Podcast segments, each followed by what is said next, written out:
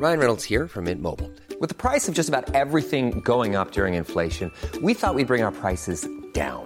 So to help us, we brought in a reverse auctioneer, which is apparently a thing.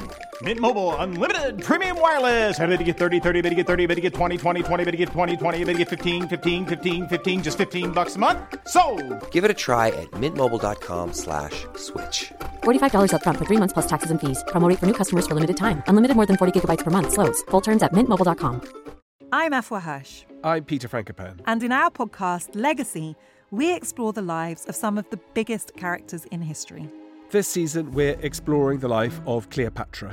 An iconic life full of romances, sieges, and tragedy. But who was the real Cleopatra? It feels like her story's been told by others with their own agenda for centuries. But her legacy is enduring, and so we're going to dive into how her story has evolved all the way up to today. I am so excited to talk about Cleopatra, Peter. She Love Cleopatra. is an icon. She's the most famous woman in antiquity. It's got to be up there with the most famous women of all time. But I think there's a huge gap between how familiar people are with the idea of her compared to what they actually know about her life and character. So, for pyramids, Cleopatra, and Cleopatra's nose, Follow Legacy now wherever you get your podcasts. Or you can binge entire seasons early and ad-free on Wondery Plus.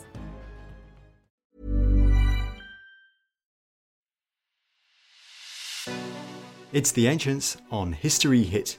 I'm Tristan Hughes, your host, and in today's podcast, where we are continuing our discussion with Lauren Morris from Freiburg University, all about ancient Begram, about the Begram Hoard, this incredible ancient set of objects discovered in the mid 20th century, which includes some objects created in ancient eastern China, lacquerwares from eastern China, but also objects from the Indian subcontinent and also some from the Roman Mediterranean, all together at this place south of the Hindu Kush in modern day Afghanistan, really emphasizes the global nature of ancient history. This was a fascinating chat. In this podcast, we go into the detail of the objects in this hoard, why it is so incredible, what we know from this incredible set of ancient objects. So, without further ado, here's Lauren. Lauren, it is wonderful to have you back on the podcast. Thank you so much for having me again. No problem at all. Last time we looked at the background of Begram in antiquity, going up to the Begram hoard itself, and now we're going to really delve into the hoard itself and some of the objects in this hoard. I mean, first of all, just to really clarify, Lauren, as you have said in the previous podcast, but once again, I mean, this hoard is an extraordinary set of objects, and we've got objects stretching from the Mediterranean to eastern China to the Indian subcontinent. It's incredible. Yeah, we've got just about everything from across Afro Eurasia here. It's super. Absolutely super indeed. So let's go into the objects now. And first of all, I'd like to ask about locally made goods, because in the Begram Hoard, Lauren, do we have any objects that come from the vicinity around Begram? I'm actually really glad you've asked because there are some, but they haven't spent a lot of time in the limelight for, you know, the reason that the obvious imports are really exciting to us. And I should preface this by saying that it's actually not entirely clear where everything in the hoard was made, of course, but since we have some close enough comparisons for these objects from the wider region of Gandhara, right, so just adjacent to Begram, we can be a little bit more sure about them. So there were like two kinds of goods which were certainly locally made. So first we've got about a dozen hemispherical copper alloy bowls, and then we've got these two quite large pots made of bronze. And so both were about half a meter wide and tall. They had handles on their sides, and they originally had lids, which could have been locked on with little metal rods. And in the literature, these have sometimes been called cauldrons, but I think they might have been more suitable for storing something like grain or perhaps rather water or wine. And if we go a bit further away from Begram itself, do we see any objects, for instance, from north of the Hindu Kush, from modern-day Afghanistan, from Uzbekistan, from that area, Lauren? Actually, we do have one that's very clear. We have a little chunk of lapis lazuli that was found in room 13, and we don't have many examples of, yeah, precious gemstones or things like that in the hoard, but we do have this one little piece. And of course, we all know that lapis lazuli was mined in the mountains of Badakhshan in the ancient world, and already by the Bronze Age, this was distributed very widely, also to the Mediterranean and Near East. So we have just our little chunk at Begram, and I think it probably speaks to being used in the context of craft production as raw materials. So, going away from the immediate vicinity of Begram and from Afghanistan, then, if we head further east, and this is something that I find really, really interesting, what Chinese objects have been found in the hoard, Lauren? So, quite interestingly, because of you know the diversity of all this material, we've got only examples of one very specific kind of object produced in Han China, and that's about 10 different kinds of lacquer lacquerwares. However, they had degraded a lot in the earth, so we only have little slivers and pieces that which survived to look at. And these were made around the end of the first century BC to the early first century AD. And what are these lacquerwares? So these are vessels and receptacles. So things like cups, bowls, platters, and boxes. And these kinds of objects were made by getting lacquer, right, which is made from the resin of the lacquer tree and applying these very, very thin layers of it over and over again onto this wooden or fiber core. And this was a really delicate and time consuming specialized process, and it involved these repeated periods of drying. You have to sort of wait, apply, wait, yeah. And so these were also decorated by coloring the lacquer with black or red pigments like charcoal or cinnabar. And sometimes they could have these like really special decorative elements added, like gilded silver feet or handles. And the fact, the time-consuming process to make these objects, and the fact that we find some of these objects at Begram, Lauren, does it really suggest how these lacquerwares? Do we think they were seen, they were perceived as being very valuable items at that time? Absolutely. These were certainly valuable items, like not quite worth gold or jade um, in the mind of a person in ancient China, but we've got this first century BC Chinese text called discourses on salt and iron. And this tells us that a nicely made lacquerware cup was equivalent, in fact, in value to 10 bronze cups. So, really nothing to sniff at here. Absolutely nothing to sniff at indeed. Now, you mentioned Han China, but of course, Han China is huge. But do we know whereabouts in China these lacquerwares were produced, Lauren? We had a relatively good idea. Oh, good. Yeah, for once, right? so, in this period, uh, most lacquerwares were produced in state run manufactories, and these were massive operations producing the kinds of things which could have been used in the imperial palace. And this is a very elaborate division of labor. And so, two of these manufactories were located in the present day Sichuan province in southwest China. And then there were two other state workshops also located near the Han capital in Chang'an, so northern China. And sometimes lacquerwares actually had inscriptions. Uh, they tell us precisely when and where they were made, which is very, very useful. Unfortunately, if any of the Begram examples had once been inscribed, those parts haven't survived, so bad luck for us. Regardless, though, uh, stylistically, some of the Begram lacquerwares do look like typical products of these workshops. But what is really quite cool is that there also seems to have been a couple of private workshops operating in China at the same time, although we do know a little less about them. And so a main one seems to have been in the Guangling princedom, so this is today's northeastern China, and some really elaborate pieces are now attributed to this workshop. And so about 10 years ago, the archaeologist Zhang Liangren, he noticed that some of the Begram lacquerwares also look like they could have been made in some of these workshops too. Wow.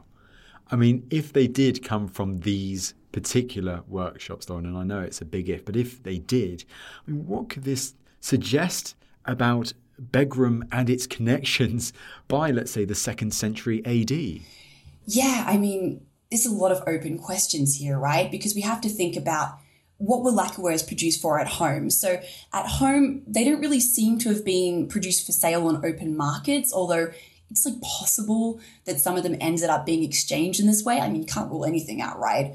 But rather, it seems like when lacquerwares are found outside of China, and quite a lot are, they seem to have arrived there mostly through diplomatic gift exchanges, right? And so we actually have a good amount of similar wares that are found in Xiongnu burials, right? You know, the perennial foe of China, as well as these burials of other mobile pastoralists, you know, across the Eurasian steppe, even as far as Crimea.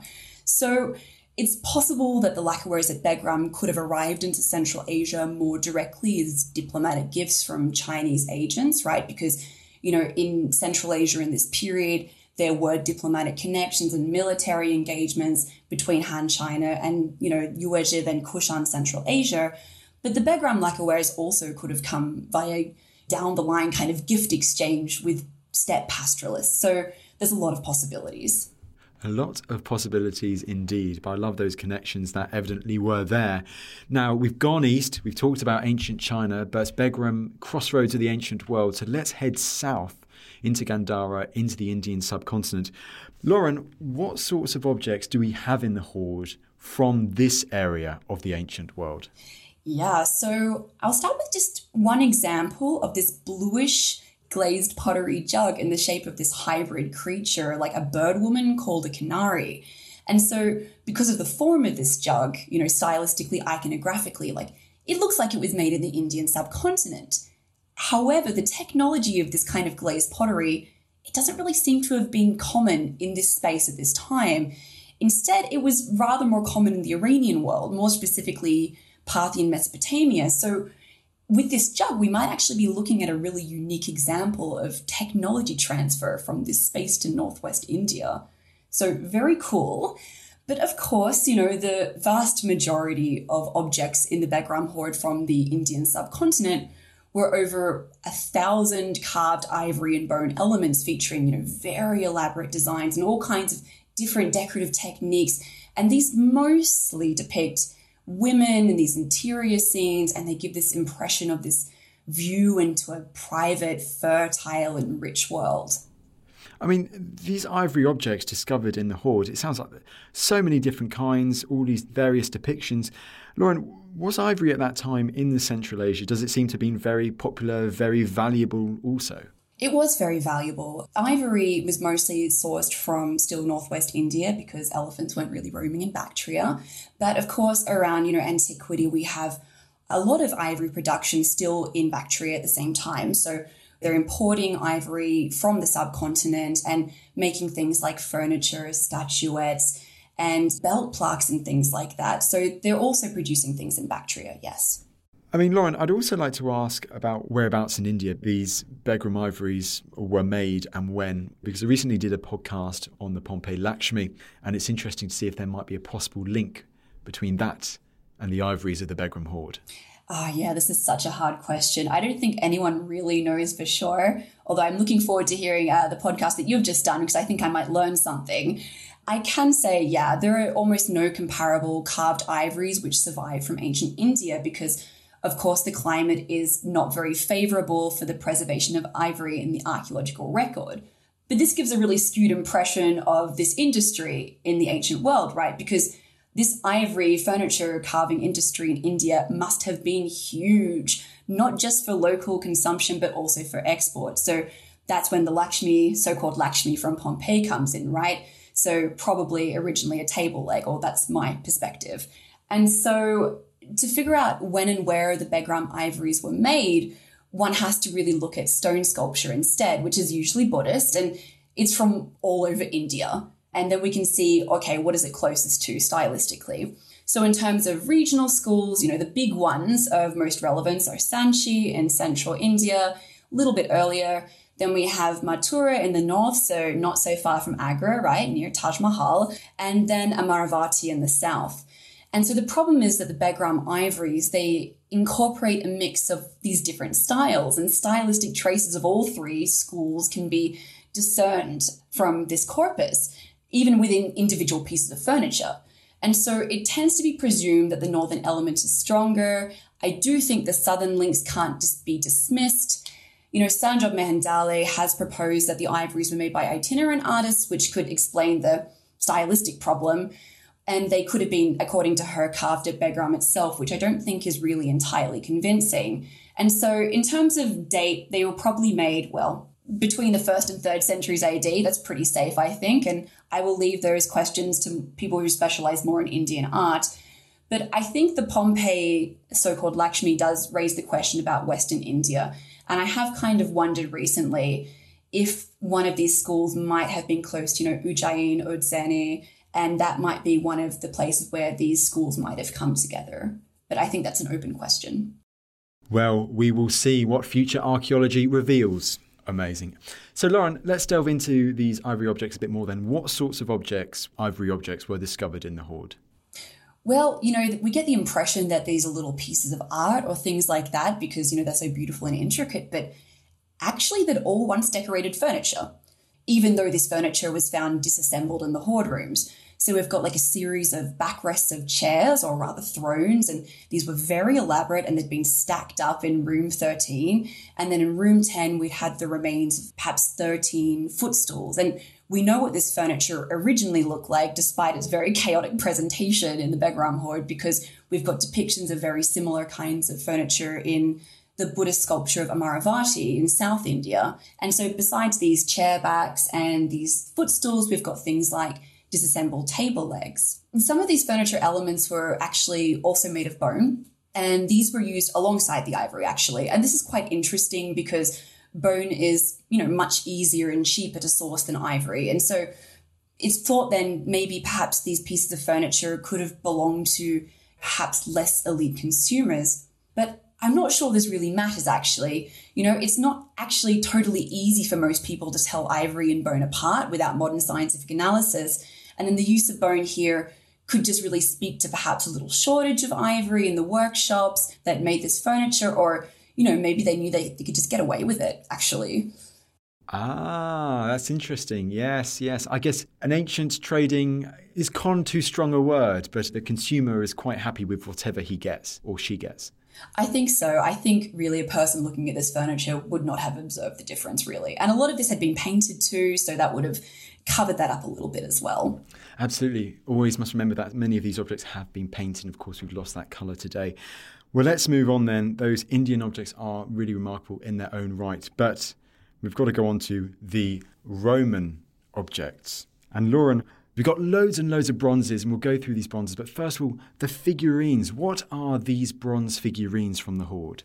So we've got just a couple of them, but they are quite interesting. So they're really quite generic. So we've got some little statuettes of possible a comic grotesque. We've got these figurines of horse riders, and we've got some little statuettes of gods, right? And so among these gods, we've got Eros, the god associated with love, and it's not entirely surprising to see him here because, for whatever reason, he was still quite popular in the visual and material culture of Bactria and Gandhara for a really long time. And he turns up as a decorative figure in all kinds of locally produced art around this period.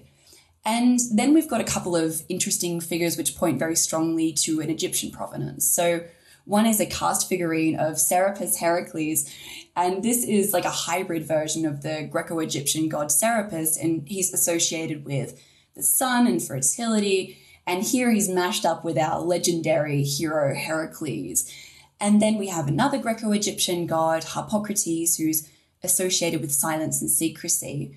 And so perhaps these figurines might have first been imported as objects of religious devotion. So we've got Serapis, Heracles, Harpocrates turning up elsewhere as little figurines in Bactria and Gandhara at the time. So it's possible they were religiously charged, it's possible they weren't. And, you know, by the time they ended up in the hoard, it's possible then that this religious meaning had been sort of pulled away from them. So they changed over time, their significance. And so we see this when we see this little statuette of Harpocrates, right? So originally he's meant to be pointing at his mouth because he's the god of silence and secrecy. But the example at Begram, his lower forearm had fallen off in antiquity and then someone had repaired it. So they actually repaired it, in fact, incorrectly. So he's pointing at his head instead. And so I think this shows like a nice little process of forgetting a loss of understanding over time, and then someone sort of best approximated what they knew about this god a religious bronze object, no longer a religious bronze object. And I've got in my notes for the next bronze item, and forgive me if I say this completely wrong, Balsamaria. Lauren, explain to me all about this. So, this is another little group, but they're quite interesting because they're found commonly across the Roman Mediterranean. And so, these are little bronze jars with lids on them, and these were made in the shape of the busts of gods, right? So, we've got two depicting Athena, we've got two depicting Hermes, and one of Ares. So Greek gods that would have been, you know, totally recognizable in the Roman world, you know, perfectly understandable. And the idea is that they were called balsamaria. It's kind of a convention because there's been quite some debate about what they were used for. So balsamaria implies that they were used for balsam, right? This resin. And in fact, they may have been used to store perfumed oil, perhaps incense, or even spices. And it's thought now that they could have been set on the table or carried around at banquets in the Roman world to add sort of more scent into this heady atmosphere of feasting, right? And maybe they'd once been used in this way at Begram too, we don't know. But by the time they ended up in the hoard, I think they'd been in the stage of reuse, right? I think they'd been kept as part of reference material for craft production. So, moving on from these bronzes onto other bronzes, because there seem to be some other types of bronzes, such as two handled basins. Yes, yes. This is a group of like quite wide dishes, around 30 centimeters wide, and they had these two handles and they were set in a ring foot and they were mostly really homogenous. And so these are examples of a very widely distributed kind of object in the Roman world. So we see them very commonly at Pompeii, for example. But sometimes they're also found well beyond Roman imperial frontiers. And so a group has actually even been found in South India at Kolhapur, which is quite cool. And so naturally at Begram, we have a whopping corpus. We have over 30 stacked together. And it's not really clear which workshop they were produced in because they're a slightly unique type. But nonetheless, in the Roman world, these kinds of basins are sort of generally thought to have been used for ablutions in banqueting contexts. But I think at Begram, they might have just been used as tableware. Ah, interesting the change of their use.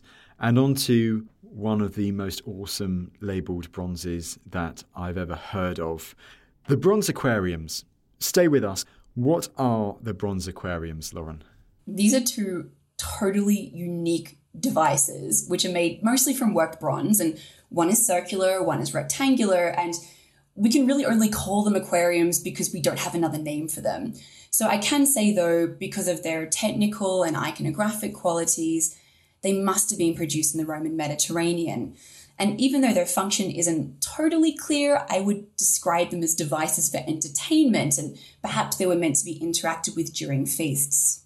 And what do these aquariums depict? So the first one, the circular one, right, is it's quite well preserved. So we have a good vision into what this device looks like. So the first one, it's got this bronze dish on the bottom with some little pins, and then it's got a flat bronze circular plate which sits on top. And then that bronze dish, it depicts this aquatic scene, right? We've got a gorgon's face at the center, and it's surrounded by fish and aquatic creatures. And these aquatic creatures, they've got moving parts. And these parts are primarily the fins of the fish, and they were cut from little pieces of bronze and they were attached to the main body of the dish with rings. And then these little weights hung down from these rings below the decorative plate.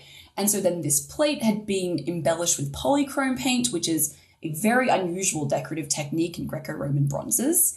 And then a wooden ring sort of sat around the top of that plate and then there was like a flat piece of glass on top with a decorative ribbon bronze on top. So very, very elaborate. But altogether, the imagery on this main decorative plate, right? It looks like it might have depicted the myth of Perseus rescuing Andromeda. But I think the most important theme that it displays actually is that of the ocean. So populated by all kinds of sea creatures, which would be totally foreign to a consumer at Begram or wider Central Asia. And indeed, you know, the second aquarium, although it wasn't really well preserved, it actually only depicted different kinds of marine fauna, so primarily fish. And indeed, you're quite right when we do think where these are found, right in the centre of Asia, hundreds and hundreds of miles away from the oceans, from the Mediterranean, all that to have sea creatures on that is awesome.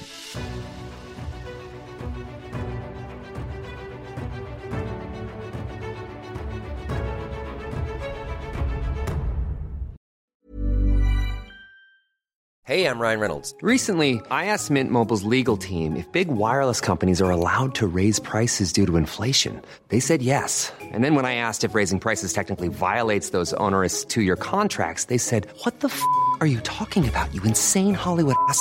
So to recap, we're cutting the price of Mint Unlimited from $30 a month to just $15 a month. Give it a try at mintmobile.com slash switch. $45 upfront for three months plus taxes and fees. Promo for new customers for limited time. Unlimited more than 40 gigabytes per month. Slows. Full terms at mintmobile.com.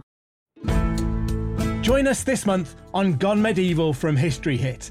I'm Matt Lewis. And I'm Eleanor Janega. This April, dive into our special mini-series. With the help of leading experts, we're tracing the foundations of England by exploring the country's most powerful Anglo Saxon kingdoms. We'll be looking at Northumbria, Mercia, and Wessex, as well as the rulers and their councils who helped shape a nation.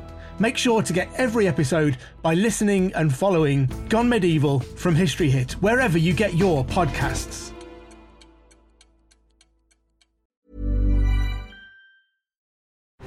Catastrophic warfare, bloody revolutions, and violent ideological battles.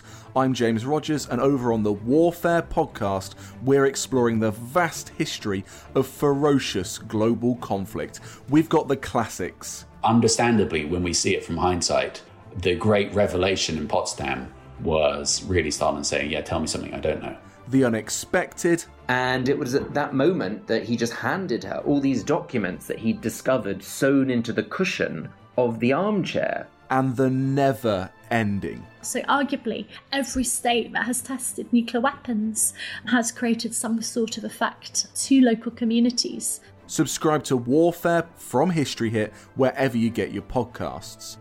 Join us on the front line of military history.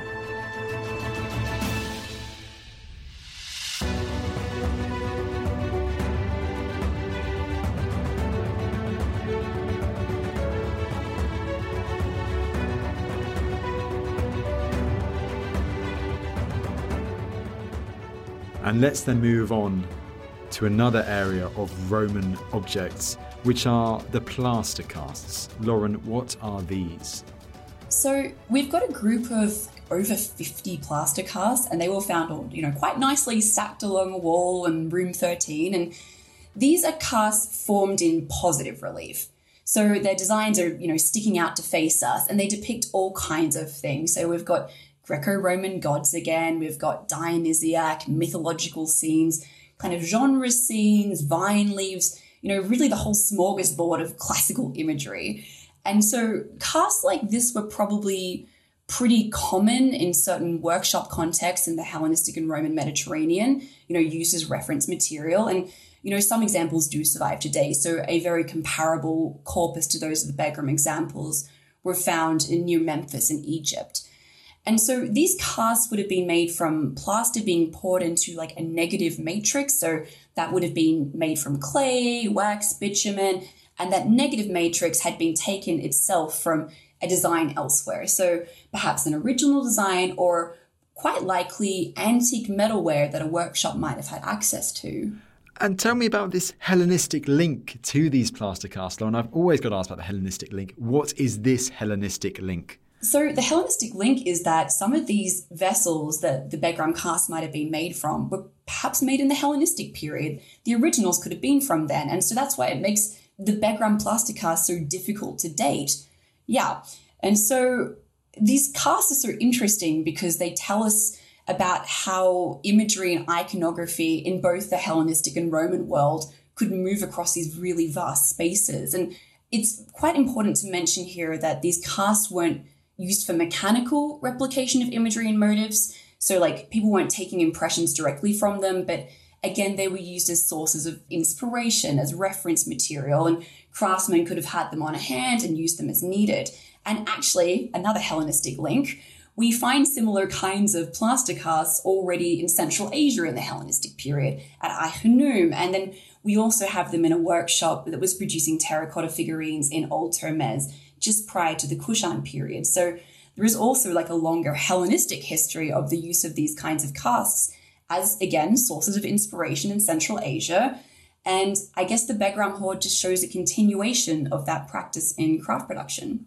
It does indeed. We'll be getting back to that Hellenistic link in due course, don't you worry. But first of all, there is another area of the Begram hoard, another set of objects, which is the enamelled glass objects, because we have some striking examples of this from the hoard, don't we, Lauren? So, yes, we have some amazing examples of enamelled glass from the hoard, right? So, I should mention that of there's a lot of Roman glass found in this hoard, and it's mostly all tableware, and there's over 180 pieces. So, this is absolutely enormous. And in this corpus of glass, we have just about everything Roman luxury glass production had to offer, especially in the first and second centuries AD. And so the enameled group is really important. There were at least 14, maybe 17, it's hard to say, very fragmentary, problematic documentation. But these glass vessels were primarily goblets, so drinking vessels, and they're all different sizes and they're made from colorless glass. And so this enamel feature is produced by powdered colored glass, which was then applied to the surface of the colorless vessel and then fired on. So it's really vibrant, very bright, and it stays very nice for us to look at today. And so the Begram group is actually so important uh, for this kind of glass because, yes, it was produced in the Roman Mediterranean, and probably this group was produced in Egypt, we would say, for a number of reasons. But the Begram corpus is sort of the main body of reference material for this kind of glass, which is kind of insane, actually. Well, speaking about Egypt and this link, I mean, Lauren, are there any particular examples of this enameled glass that you'd like to highlight? Oh, there's some there's fabulous ones, right? I mean, we think of the Egyptian link because there is one, for example, which has this sort of neo-Egyptianizing scene, so that's sort of quite on the nose for us. But we've got yeah all kinds of things. We've got people gathering uh, garlands, you know, making these to hang for a festive occasion. We've got depictions of gladiators, the same kinds of guys we would see on Pompeian wall paintings. And we've got this amazing, enormous goblet, which is depicting this scene from the Iliad. You know, Achilles and Hector are fighting in battle in two different friezes. And we know exactly who they are because they were labeled as Achilles and Hector in Greek. So it's very convenient for us. That's so incredible. And I love the fact that you can find a depiction of a gladiator in Central Asia around about the second century AD. And Lauren, one other glass example I'd like to ask about is the Pharos glass. What is this? Oh yes, this is sort of a, one of the, the big famous people of the Begram glass. So this Pharos goblet, it's this glass goblet, right? It's colorless and it's got this really high relief decoration and it depicts what is probably the lighthouse of Alexandria. And then on the other side, it's got three different kinds of ships. And this is just a totally unique piece of Roman luxury glass, like an excellent example of the achievements of the industry. And it has prompted so much debate about when it was made because we mostly have such high relief glass turning up in late antiquity of the third and fourth centuries, the, the famous Diatreta, right? And um, it's just simply unclear precisely how it was made. So it could have been made from a very thick kind of blank, you know, so very thick walls, and then someone was, you know, minutely cutting away this very elaborate decoration. Or it could have been made by somebody applying sort of blobs of molten glass and then sort of cold working it. There's different options, and it's kind of still subject to debate. That being said, what is so wonderful about this vessel is that it was probably made in the late first or early second century AD. It was certainly a product of an Alexandrian workshop because we have our lighthouse of Alexandria. And it was probably made to be something like a super posh souvenir. If that image is that of the Lighthouse of Alexandria, I just really want to hammer this home because I find this fascinating. That image could be an image of one of the seven wonders of the ancient world, which is astonishing in its own right to have a contemporary ish image of it. Well, let's now talk about this link with the Roman Empire. I mean, at this time, do we have any evidence of there being regular contact, of there being contact between the Kushan Empire and the Roman Empire? We kind of do, but it's really hard to interpret. So we've got like some Roman gold coins turning up in Buddhist stupa deposits in the Kushan period. So these were buried with relics in these sacred objects of worship, which is quite cool. And we've got occasional bits and pieces of Roman glass vessels at places like Khalchayan and Bactria and Taxila and Gandhara. But genuine imports from the Roman Mediterranean are really rare. There's really nothing comparable to the Begram hoard so far. And this just is surely to do with the biases of our evidence. So if we looked a bit more into like rich urban contexts in Central Asia, the archaeology of them, we'd probably find some more. But regardless, right? So our evidence is complicated because our texts don't really help us much either. So our most important source for Indian Ocean trade routes at the time, the Periplus of the Erythraean Sea, which was written in Greek in the first century AD, basically doesn't know who the Bactrians are. So the author mentions like a port in northwest India, and he says, oh, you know, there's some people beyond that, including a very warlike people, the Bactrians. So great. And then we've got some passing references in later Latin biographies of Hadrian and Antoninus Pius. So, you know, of the second century AD, but written much later. And these mention, you know, Bactrians paying homage to the emperors. So, I mean, it's difficult to interpret these. You know, maybe they're kind of hagiographic, maybe there's a kernel of reality. It's possible that the Kushan kings and Roman emperors cultivated some kind of long distance diplomatic relationships. And our evidence simply just isn't insistent upon that point. And oh, you know, we've also got the phenomenon of Gandharan Buddhist sculpture, which flourishes in this period in the region of Gandhara, right? And this drew on a very wide ranging vocabulary of styles and imagery from the Greco Roman world as well. And so there's been a lot of debate about the mechanisms by which these visual features from, you know, the Roman imperial period ended up in this distant body of art. So was it through imported objects like those at Begram? Was it through things like the plaster cast? Or were there like pattern books? And, you know, recently this idea that Roman craftsmen could have traveled to Gandhara too, it's kind of been recently rehabilitated on the basis of art historical analysis. So it's kind of complicated and there's a lot of different possibilities. And I must say though, yeah, so the Romans, they weren't like dying to get to Central Asia in many ways, and they weren't totally aware of this as a space.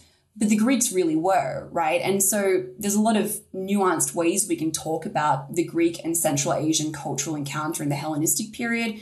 But, you know, the fact of the matter is the period of Greek rule in this space, they introduced settlers, new cultural and religious practices. So they introduced the worship of certain kinds of Greek gods and rituals that were familiar from the Hellenistic world.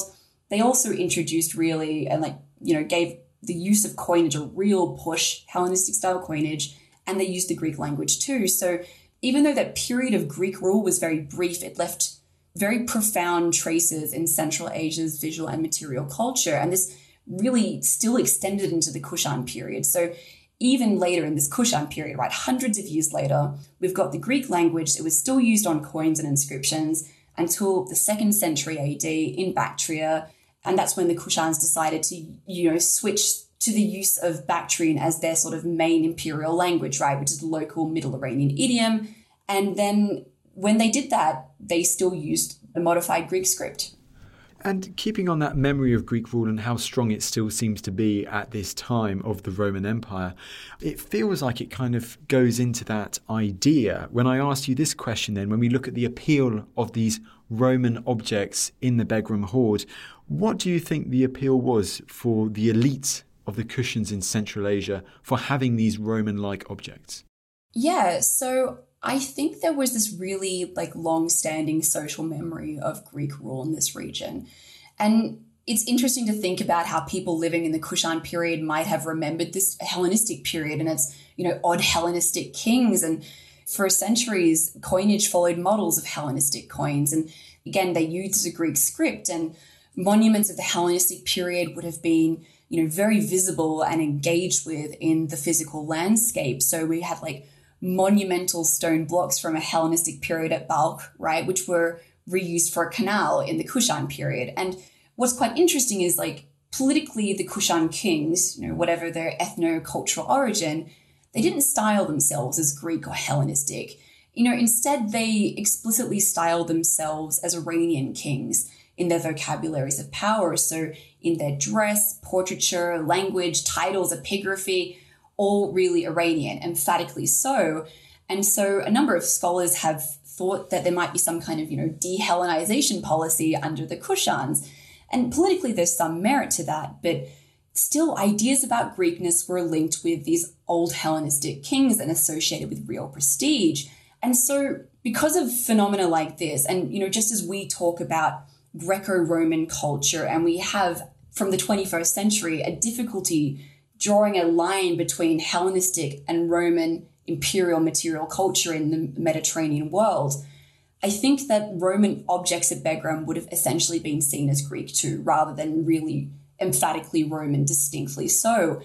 And so a lot of the gods, mythological scenes, and imagery, these would have been, you know, roughly familiar to elites in the Kushan period. And so, you know, gods, for example, we've got Hellenistic gods, which end up being syncretized with local deities in this period. So Heracles becomes the Buddha's bodyguard, Vajrapani and Gandhara art, which is just super, like what a life of Heracles. But we've also got some Kushan coins around the same period, second century AD, which also have Heracles on them. And he's our friend. He's exactly who we know he is. He's nude. He's got his club. He's got his lion skin. And there's a Bactrian legend written in the modified Greek script again, which literally says Erakilo, Heracles. So he's unmistakably this Greek demigod. And in ways like this, I think it's very easy to imagine that elite consumers in Kushan Central Asia would have read these Roman items as essentially associated with Greekness. Loving that link once again back to the Hellenistic Greco Bactrian kingdom. And so, if these Roman objects were being read as Greek and harkening back to that Greek past rule in that area of the ancient world, it begs the question I must ask, we've covered all these incredible objects. Lauren, what do we think this hoard is? So, that is the big question, subject to a lot of debate, and I can tell you what I think it is, right? You go for it. So, I think it was an intergenerational collection of goods that was accumulated by elites, and the character of these goods speaks to two sort of main functions of use that they had, not exclusively, but two main ones. And so, the first one is a really large scale elite feasting with tableware, ornate furniture things like this. And then the second is accumulation of material for inspiration in a workshop, even though we have no idea what was made in that workshop. It could have been metalwork, it could have been other kinds of goods. We have no idea. And so it's also important to underline that the hoard objects had been stored somewhere else before they were deposited in this building at Site 2, within which they were found. So this building had just been a rich house in the lower city. It was a mansion and the hoard objects had been its reception rooms, right at the core of the house. That being said, the primary storage location of these objects before they were put into these rooms is just not clear. So the number of objects is way too large, I think, to speak to consumption in just one local mansion. Remember, over 180 glass vessels. So this begs the question, you know, maybe had they been stored originally in a palace? Well, such a palace, if it existed, should have been on the citadel. But when Roman Ghirshman looked there, it appeared that any ancient structures had been razed for their building materials. So we just don't know. And so the people who collected the Begram hoard objects, they could have been local elites like a rich governor who we have evidence for at the time, or they could have been royal elites who summered in Kapisa with our king Kanishka. And we just have to accept that we don't know the answer. But by the time the hoard was, you know, assembled and abandoned, presumably when the city was abandoned too, you know, mid third century or later, I want to reiterate that I think a lot of these objects were in terrible shape. So there's evidence, for example, that this ivory furniture had been, you know, falling apart, disassembled. Plaques from certain ensembles were found in piles in the wrong room, and other objects were basically antiques. Like the Chinese lacquerwares would have been hundreds of years old by the time they were put there in the hoard rooms. And wonderfully, we have an example of one of these Chinese lacquerwares, an example of a prestigious luxury good from one side of Eurasia jammed on top of a glass jar that was presumably made in the Roman Mediterranean. So you have to wonder what these people what they were thinking when they were putting this stuff together, assembling it and depositing in the hoard rooms. So, what is at least clear to me is that these objects were still seen as very, very highly valuable, even if they were in kind of bad shape. And, you know, no, we don't have gold, silver, or precious stones in any kind of quantity like our regular kinds of hoards, but these items were old and rare and acquired from across the known world at the time. Old, rare, and acquired from all across Eurasia. It's awesome. And does this really emphasize, is Begram and its hoard a great example through which to understand this interconnected global nature of the ancient world? Absolutely. I think it's the best example we had, and I think it's so exciting because it's been misunderstood, in my opinion, for a really long time. So, a number of scholars have viewed this material as parts of the product of overland transit trade across the so called Silk Road, right? And so they were either then goods that were, you know, requisitioned in kind as customs duties or a merchant stock which was abandoned. But this idea, it speaks to a bigger long-standing historiographical construct. And that is the idea that the Kushans were the middlemen of the Silk Road, getting rich from the profits of controlling overland transit trade between Rome and China. And I think the picture that we've discussed here is way more exciting. It shows this incredibly dynamic cultural environment with elites in the Kushan period very intentionally acquiring very specific, prestigious, and luxury objects from across Eurasia and they integrated ideas from these distant spaces into their local craft production and feasting habits. And so I think it's just such an important shift of emphasis to see the Kushans not just as middlemen, but active consumers driving long distance trade in these goods. But I think another example of what the Begram Hoard does is it shows the messiness and difficulty of writing history, right? So it's attracted hundreds of articles, books, exhibitions, dissertations, including my own. And, you know, someone in the future will say something much cleverer than I can. I have no doubt about that.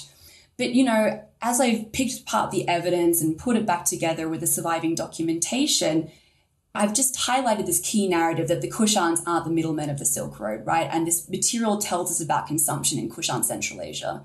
But that's just one story.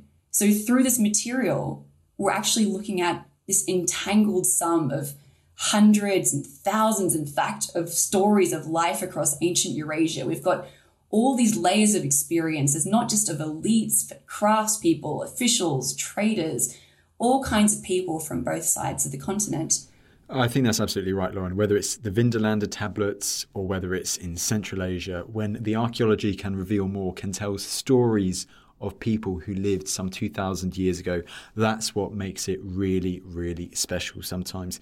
And you kind of highlighted it there, Lauren, but shall we say that the Begram Hoard, it's a wonderful microcosm through which to really start getting an insight into the enthralling, it is enthralling, ancient history of Central Asia, whether it's Bactria, whether it's the area around Begram, whether it's Gandhara, the Xiongnu, Sogdia, just that awesome history, ancient history of Central Asia.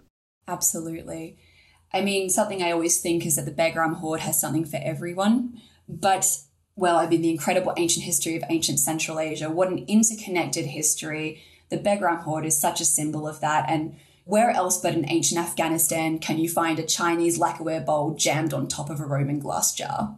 That's a good question to end it on, Lauren. I mean, you and other scholars like yourself, whether here in the UK or in Europe or in Afghanistan or in the East, it seems like there's a growing amount of you now, and you're all doing incredible work trying to figure out more about Central Asian antiquities. Your mission to shine more light on this. Absolutely. I've been thrilled to see that there's such growing interest in the last decades in this time and space.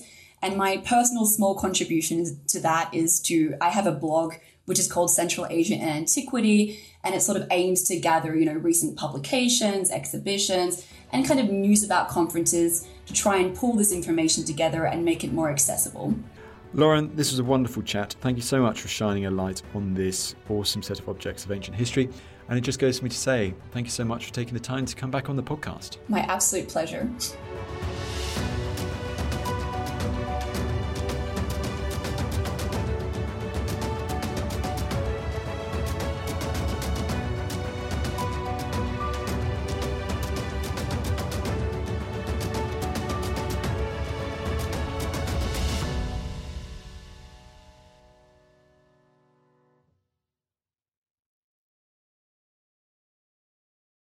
Thank you for listening to this episode of The Ancients. Please follow this show wherever you get your podcasts. It really helps us and you'll be doing us a big favour. Don't forget you can also listen to all of these podcasts ad-free and watch hundreds of documentaries when you subscribe at historyhit.com/slash subscribe. As a special gift, you can also get your first 3 months for just 1 pound a month when you use code ancients at checkout.